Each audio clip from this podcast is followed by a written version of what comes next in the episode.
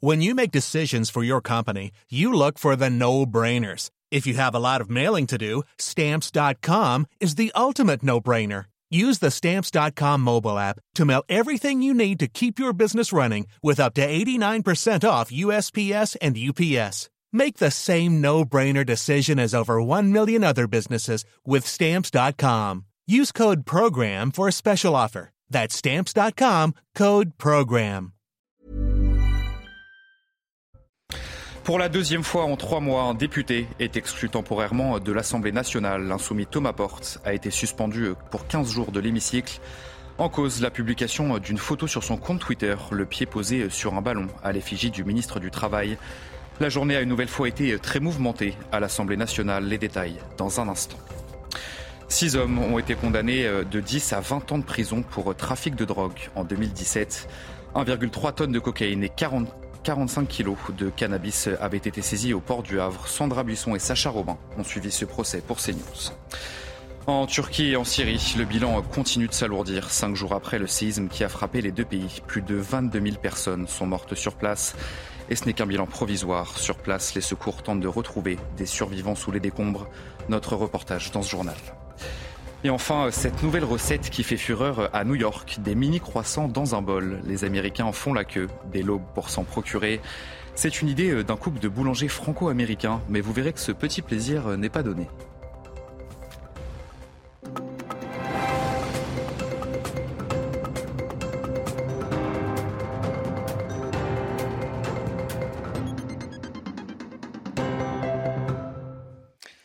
Bonsoir à tous, soyez les bienvenus dans l'édition de la nuit. L'insoumis Thomas Porte s'est donc vu infliger la plus lourde sanction pour un député. Il a été exclu pour 15 jours de l'Assemblée nationale. Ce jeudi, il avait publié une photo sur son compte Twitter, le pied posé sur un ballon, à l'effigie du ministre du Travail, Olivier Dussopt. Les députés ont donc décidé de l'exclure temporairement de l'hémicycle. Regardez. Je demande à ceux qui sont contre la censure de bien vouloir se lever. Je vous remercie. Donc je constate qu'il y a une large majorité de notre Assemblée qui se prononce pour la censure avec exclusion temporaire de M. Thomas Porte. Et. Nous pouvons en prendre acte. Nous lui demandons de bien vouloir quitter l'enceinte de l'Assemblée nationale.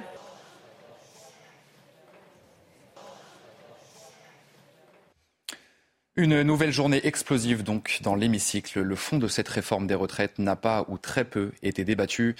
Mais les députés ont adopté ce vendredi l'article 1 sur la fin des régimes spéciaux. Et ce qu'il faudra retenir de cette journée, c'est bien sûr l'exclusion temporaire de Thomas Porte. À l'Assemblée nationale, Vincent Fandez et Léo Marcheguet. La sanction la plus lourde prévue par le règlement de l'Assemblée nationale a donc été votée ce vendredi soir à l'encontre de Thomas Porte, qui se voit donc être exclu de l'Assemblée nationale pendant deux semaines. Il est également privé de la moitié de son indemnité parlementaire pendant deux mois. Tout cela à cause de cette photo publiée sur les réseaux sociaux où on le voit avec son écharpe tricolore, le pied sur un ballon, à l'effigie du ministre du Travail Olivier Dussopt. Thomas Porte s'est exprimé ce vendredi après-midi, juste avant la sanction. Écoutez. S'il y a eu des gens qui l'ont mal interprété ou qui l'ont mal vécu, je le regrette évidemment de manière très claire là-dessus. Mais je le redis, et c'est vraiment euh, mon état d'esprit. Il n'y avait pas euh, d'appel à la violence.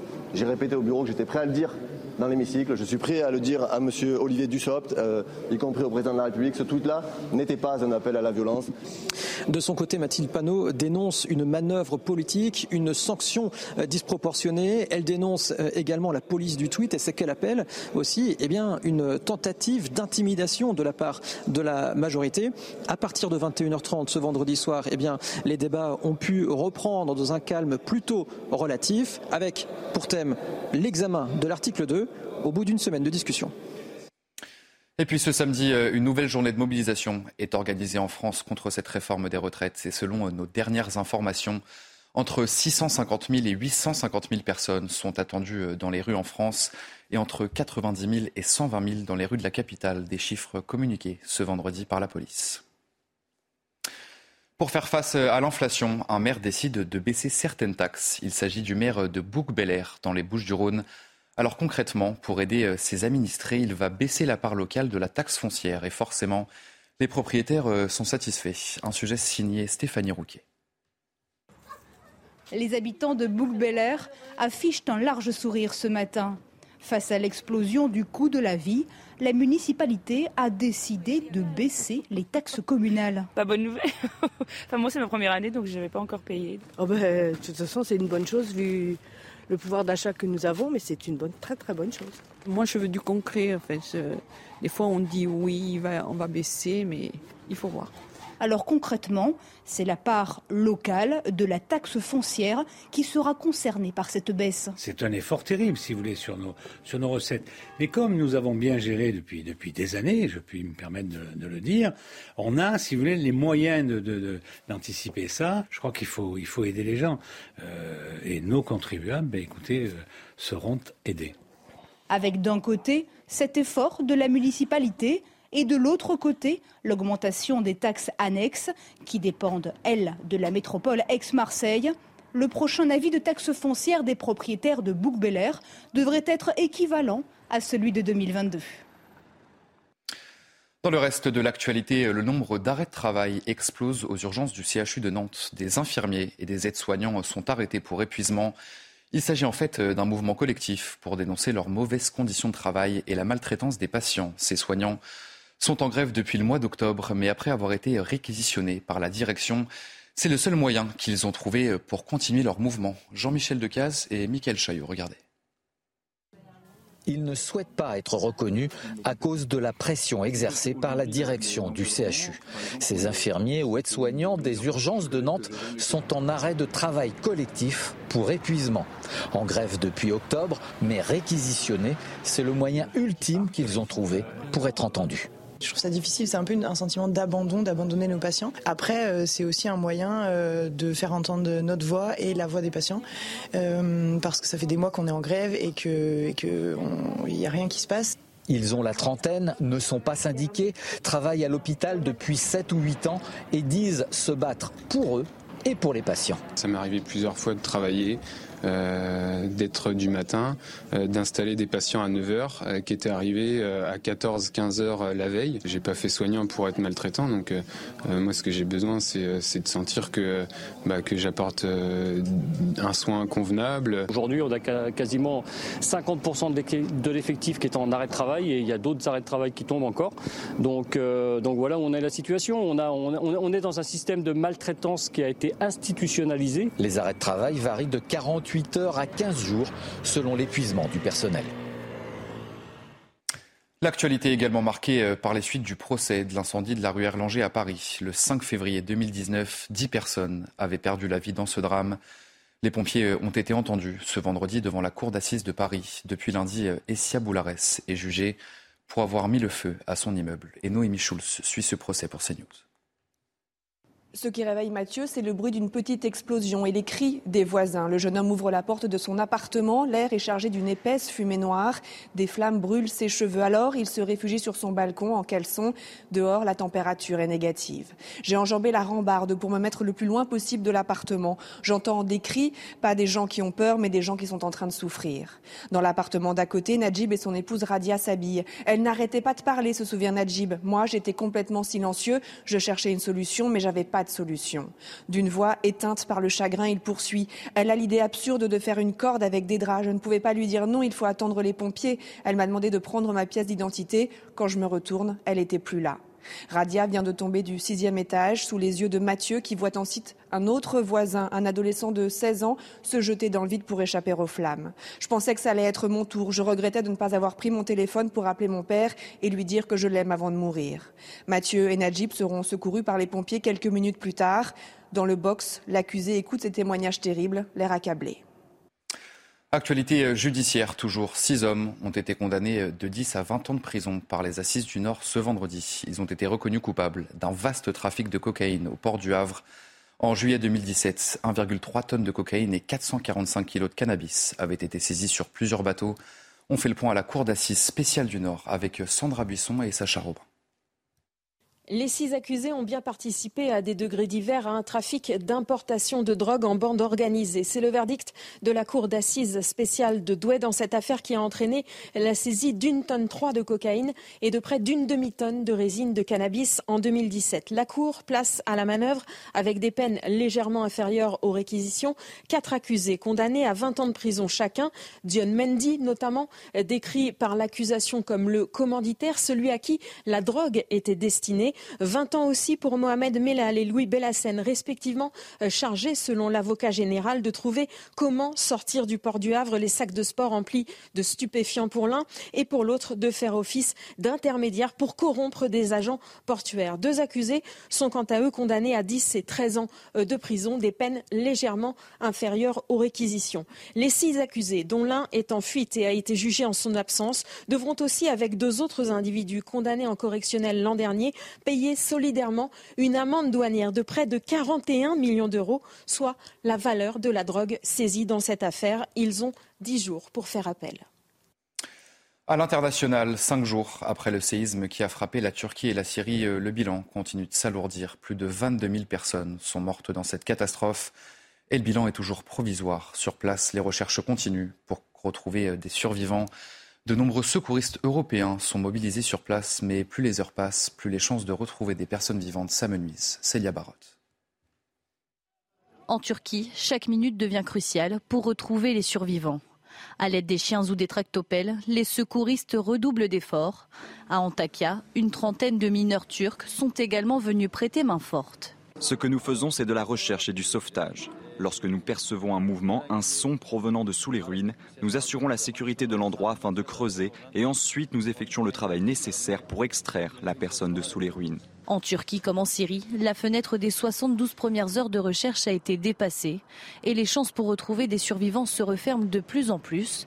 Les disparitions se comptent par dizaines de milliers, mais quelques sauvetages, notamment d'enfants, permettent aux rescapés et aux sauveteurs de garder espoir. Plus les jours passent, plus les heures passent, plus les espoirs s'amenuisent, mais des miracles sont toujours possibles et euh, on garde l'espoir. Pour faciliter les recherches et l'accompagnement des victimes, l'aide humanitaire afflue. L'Allemagne a annoncé par exemple l'envoi en Turquie de 90 tonnes de matériel par avion. Mais l'accès à la Syrie, dont le régime est sous le coup de sanctions internationales, reste beaucoup plus compliqué. En Israël, deux personnes, dont un enfant de 6 ans, euh, ont été tuées ce vendredi lors d'un attentat à la voiture bélier. Cinq autres personnes ont été euh, blessées. Ça s'est passé à proximité d'un arrêt de bus à Jérusalem-Est. La police israélienne parle d'une attaque terroriste. Les précisions de notre correspondante sur place, Nathalie Sosnaofier. Un nouvel attentat qui intervient deux semaines après celui perpétré à l'arme automatique devant une synagogue de Jérusalem et qui avait fait sept morts. Deux attentats commis par des Palestiniens de Jérusalem-Est, donc détenteurs d'une carte d'identité israélienne. Une nouvelle escalade de violence qui surgit dans un contexte de haute tension à Jérusalem et dans les territoires palestiniens de Judée-Samarie où l'opération antiterroriste de Tsahal, Breaking the Wave, se poursuit depuis dix mois. Le Caire tente depuis plusieurs semaines de modérer entre les parties. Objectif la désescalade de la violence avant le début du Ramadan, ce sera autour du 22 mars, une période, on le sait, propice à de violents affrontements entre forces de sécurité israéliennes et émeutiers palestiniens dans la vieille ville de Jérusalem, notamment autour de la mosquée El-Aqsa. Le Premier ministre Benjamin Netanyahu a d'ores et déjà ordonné de sceller et de détruire la maison du terroriste. Il devrait réunir son cabinet de sécurité demain soir après Shabbat pour décider de nouvelles mesures censées éliminer ou tout au moins contenir l'effet d'imitation. Quant au ministre de la Sécurité nationale Itamar Ben-Gvir, il a annoncé euh, le début dimanche d'une opération militaire, l'opération Rempart, destinée, a-t-il dit, à éradiquer le terrorisme à Jérusalem-Est. Au lendemain de la visite de Volodymyr Zelensky à Bruxelles, à l'occasion d'un Conseil européen extraordinaire, la Russie a mené ce vendredi une attaque massive. Selon les autorités ukrainiennes, la Russie a tiré 71 projectiles, mais 61 ont été abattus. La région de Zaporizhia, dans le sud-est de l'Ukraine, a été bombardée. Vous pouvez euh, constater l'étendue des dégâts sur ces images. Selon les autorités locales, la Russie intensifie ses attaques dans cette région de l'Ukraine. Écoutez ce témoignage d'un habitant sur place. Ce ne sont pas des humains. C'est comme ça que je le dirais.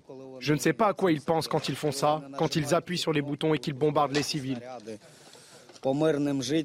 Ils savent très bien qu'ils tirent sur des civils. Ils le savent. C'est horrible. L'Ukraine vit donc euh, une période très difficile face à une armée russe qui semble préparer une offensive d'envergure. Les explications de notre spécialiste Harold Diman. L'aviation et l'artillerie russe ont visé officiellement, car il y a eu beaucoup de débordements, les infrastructures énergétiques ukrainiennes. 71 missiles de croisière et un grand nombre de drones d'attaque iraniens se sont abattus sur le pays. La défense antimissile ukrainienne a abattu 61 missiles, grâce en partie à des armes défensives fournies par les Occidentaux. Dans ce déluge de feu, un missile russe a même survolé la République de Moldavie petit pays neutre qui tente d'échapper à ce conflit. Toujours est-il que le président Volodymyr Zelensky vient de clore une tournée à Londres, Paris et Bruxelles pour supplier qu'on lui donne des avions de chasse. Londres lui en a promis, Paris est plus circonspect. Zelensky a déjà obtenu la promesse de chars lourds allemands. Mais cela a irrité Vladimir Poutine. Les Russes tente une percée dans le Donbass pour annuler les reconquêtes ukrainiennes. L'on voit une offensive russe qui commence de manière très claire dans le but de profiter du délai dans la livraison des chars lourds allemands. Et puis euh, juste avant votre journal des sports, euh, on voulait vous faire découvrir une nouvelle recette qui fait fureur à New York. Un couple de boulangers franco-américains a eu l'idée euh, de vendre des mini croissants en guise de céréales. Les Américains font la queue dès l'aube pour s'en procurer. Regardez ces belles images qui nous sont commentées par Mathilde Covillère-Flournoy. Des mini croissants dans un bol de céréales, c'est l'idée très originale qu'ont eu Gauthier et Ashley Coiffard, propriétaires d'une boulangerie française à Brooklyn. C'est la même pâte qu'on a pour nos croissants. Donc déjà ça, c'est deux ou trois jours à faire la pâte à croissant. On roule des, les mini croissants un par un, donc ça, prend des heures. Euh, ensuite, on les cuit, on, les, on rajoute du sucre et ensuite on les déshydrate. Une invention culinaire vendue à prix d'or, comptez 50 dollars la boîte de mini croissants, un prix élevé qui ne freine pas pour autant les clients de cette boulangerie. Le prix est un peu élevé, mais c'est unique. On ne peut pas trouver ça ailleurs. Nous sommes arrivés ici à 5h45 du matin et la file d'attente a commencé à 6h30. Ça fait environ une heure que nous sommes là. Cette nouvelle recette ravit les Américains. Reste à savoir si les Français aussi n'en feront qu'une bouchée. Allez, vous restez bien avec nous tout de suite, votre journal des sports. Et on ouvre ce journal des sports avec de la Ligue 1 et la victoire de Nice face à Ajaccio à l'Alliance Riviera. Les hommes de Didier Digard se sont très largement imposés 3 buts à 0. C'est Dante qui ouvre le score très tôt dans le match avant que Brahimi ne s'offre un doublé à la 70e, le premier but et le second à la 90e minute de jeu. C'est une quatrième victoire consécutive pour les Aiglons qui remontent à la septième place de ce classement de Ligue 1.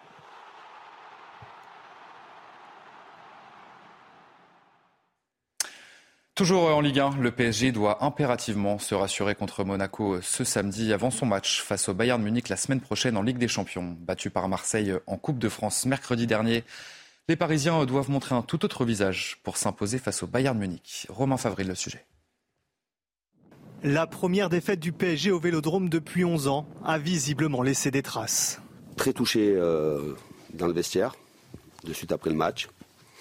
Dans ces périodes-là, il faut éviter les longs discours, mais il faut aussi euh, montrer ce qui n'a pas fonctionné. Et en l'occurrence, les failles ont été nombreuses, tactiquement perdues, physiquement dépassées. On a perdu énormément de duels. On ne retrouve pas cette euh, agressivité dans le bon sens du terme et euh, on ne retrouve les joueurs doivent faire un gros effort sur un plan mental. Si flamboyante avant la Coupe du Monde, cette équipe semble avoir perdu tous ses repères au pire des moments. On arrive dans un calendrier, il y avait Marseille, il y a Monaco, il y a le Bayern, il y a Lille et il y a Marseille. Ce sont des équipes intenses qui imposent, qui vous imposent des duels on doit répondre présent là-dedans. Paris a déjà failli face à Lens, Rennes et Marseille en 2023. Il est désormais l'heure de retrouver des certitudes. Allez, on poursuit ce journal des sports euh, avec du basket. L'Euroleague nous a réservé une affiche 100% française. Monaco affrontait l'Asvel ce vendredi. Un rendez-vous euh, qui a tourné à l'avantage des Monégasques. La Roca l'a emporté 87 à 75 sur son parquet. Grâce à ce succès, Monaco grimpe à la quatrième place de l'Euroleague. L'Asvel retombe à la 17e et avant-dernière place du classement. Victor Wenbanyama, vous le connaissez sans doute. Il est euh, à seulement 18 ans l'espoir du basket mondial. Toute l'Amérique nous l'envie et n'attend qu'une seule chose, c'est qu'il rejoigne la NBA la saison prochaine. Henri Niassia. Certains parlent de rêve américain. Dans le cas de Victor Wembanyama, ce n'est pas un rêve, c'est une conviction, un projet. C'est euh, différentes choses à court, moyen et long terme. La plupart que je vais garder pour moi, mais une que je peux vous dire, c'est d'être premier de la draft par exemple. L'Amérique l'attend. Slam Magazine, une référence US, en a même fait sa une. Tony Parker avait eu le même honneur l'année où il a été élu MVP des finales. Lui n'y est pas encore. Les superlatifs ne manquent pas, les attentes sont énormes. C'est la tour Eiffel française.